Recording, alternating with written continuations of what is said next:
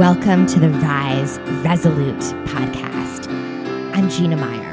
I'm a doctor of physical therapy committed to empowering every woman to live a vibrant, fulfilling, experience seeking, and healthy life. You all, I'm so excited to share this interview with you, and it's the perfect day to do it right after Judge Jackson has been officially confirmed to the Supreme Court. What a victory for women all over. She's the first Black woman to serve in this role, and it's just so phenomenal.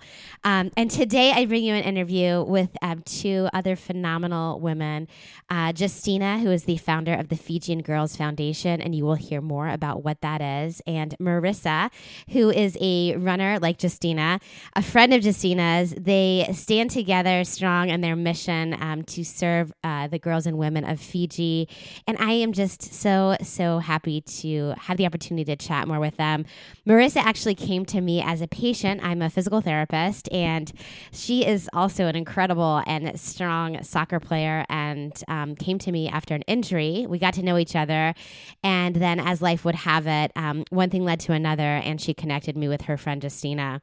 Uh, the conversation that I have with them about the Fijian Girls Foundation, the way that ARC is connected to the Fijian Girls Foundation, and what we should be aware of, um, what goes on in Fiji with period poverty and how we can help. It's all so powerful.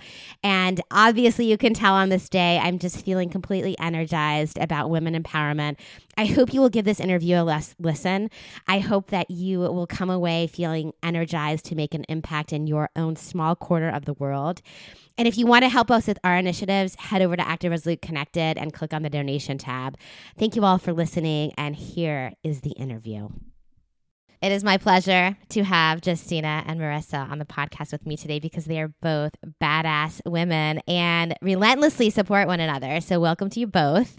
Um, yeah. Thank you. Yeah. And it was my pleasure to see you both together as we ran um, in Ventura about a month ago um, to support the Fijian Girls Foundation, um, which was such a gift and a pleasure. So I think before we get into talking about that, girls, can you just give me um, a little more background on how you two know each other and how what your friendship has meant through the years since you met? Yeah. Yeah. Do you want to take it away, Tina, or do you want me to? Well, I'll just I'll just say it from my side of the story. Um, I was playing at South Carolina State University, and it was my junior year, I believe, of uh, collegiate soccer and going to school. And uh, we had some transfers coming in, a big group of girls, and we heard that they're all from California. So all of us, uh, me being from Utah, and the rest of the team, majority of them being from the South, you know there was different murmuring, you know, mm-hmm. like, oh, California soccer girls, what are they going to be like? And me being in Utah, I've competed against some California girls. California girls have good soccer. I mean, those are good soccer players. Like, I'm not going to lie.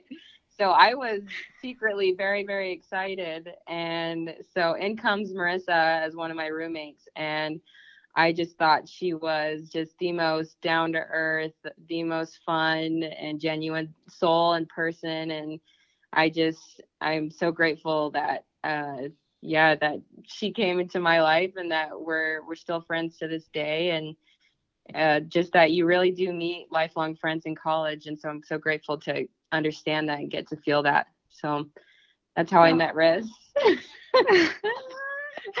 That's so nice. the rest is history. yeah.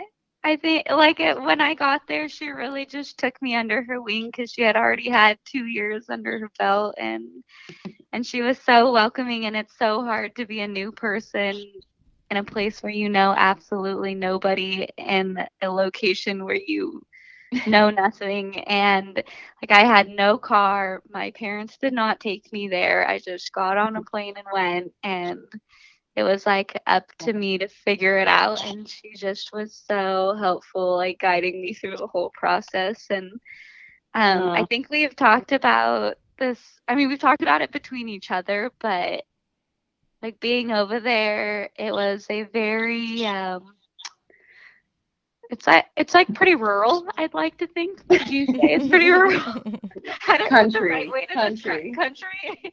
yeah, I don't know. And so there's like not a lot out there, and we didn't have a lot of guidance from adults, so it was like up to us to to just be there for each other throughout the whole process and I I would not have been able to do it without her, honestly.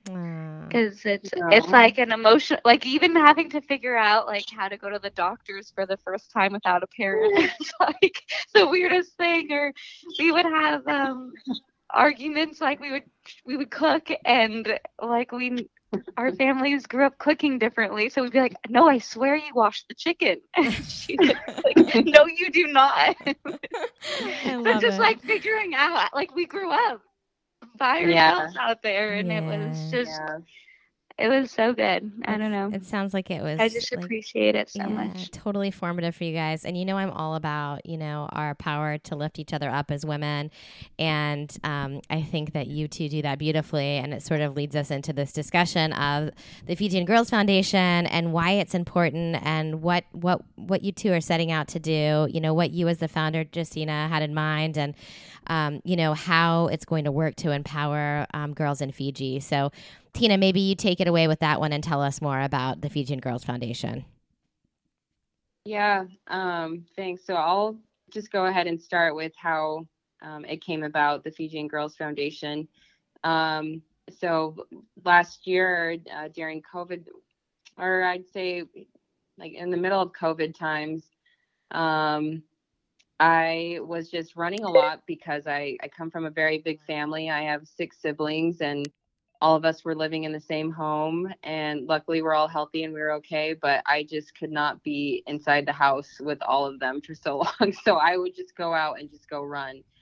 And i would just run every day and i i noticed that i was feeling better and and just the thoughts and the emotions that i would get from running just felt so good. And i would finish running a mile to 3 miles and i would feel like a badass like if I finished three miles, I knew like I did I did something that day. I was so proud of myself. And um, a friend of mine brought up a, an ultra marathon, and I've never heard of that before. And I just thought, you know, you're absolutely absurd.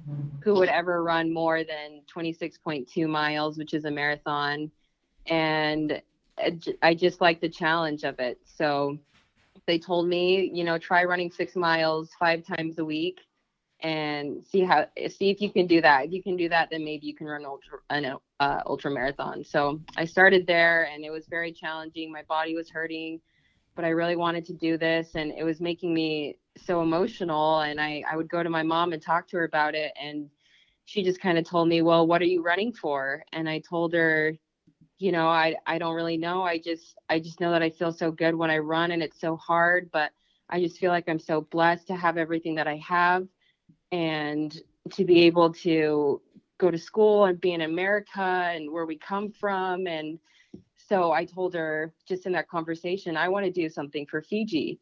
And she said, Well, you've got to figure it out. You know, she was like, Yeah, I'm here to listen, but you got to figure it out. So I went online and I did some research and I found some school studies from uh, the early 2000s, 2010, which is not that far away um, from today, 2022, and it was discussing how women have little to no menstrual resources in Fiji.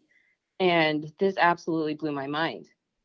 Um, my mother being from Fiji and now she's college educated, she has her own company and, you know, things are great here in America. And so I was just astonished. So I, I called her and I asked her about this. I said, Mom, is this true? And she just she kind of shut down and I was very confused because I mean, imagine talking with your mother and she just kind of shuts down on you.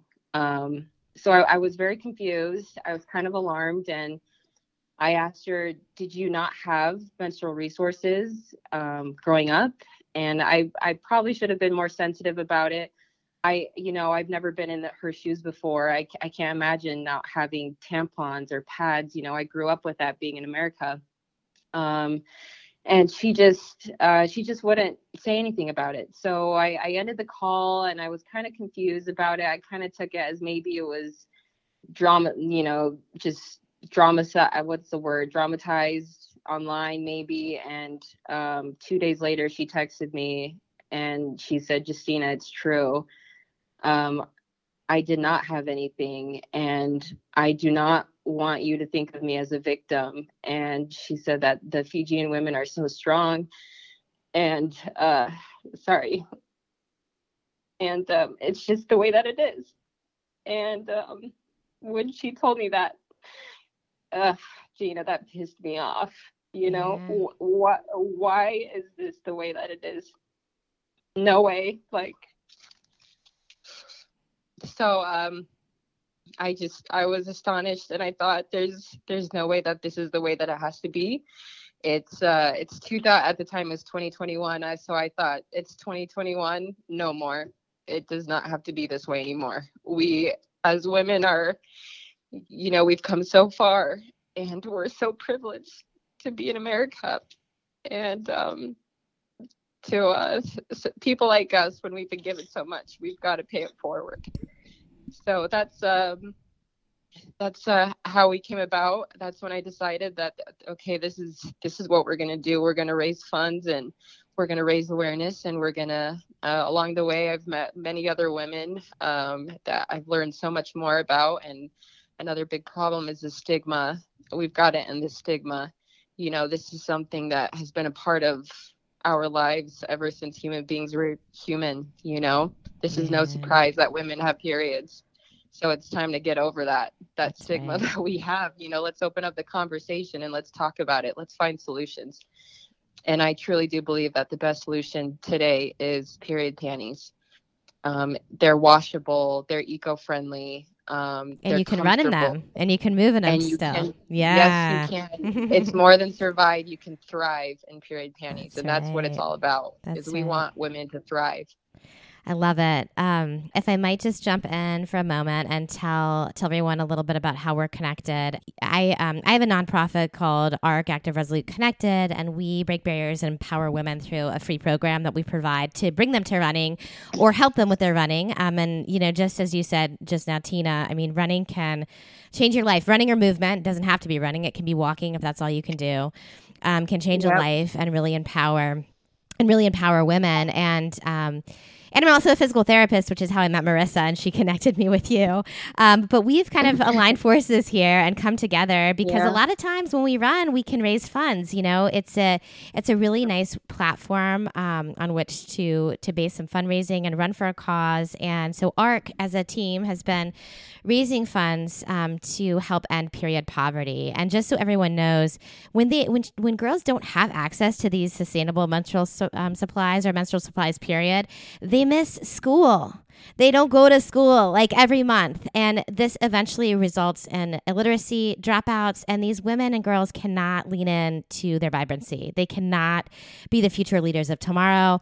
This is like a grassroots effort to empower. Um, and so it is just such a joy to be a part of it.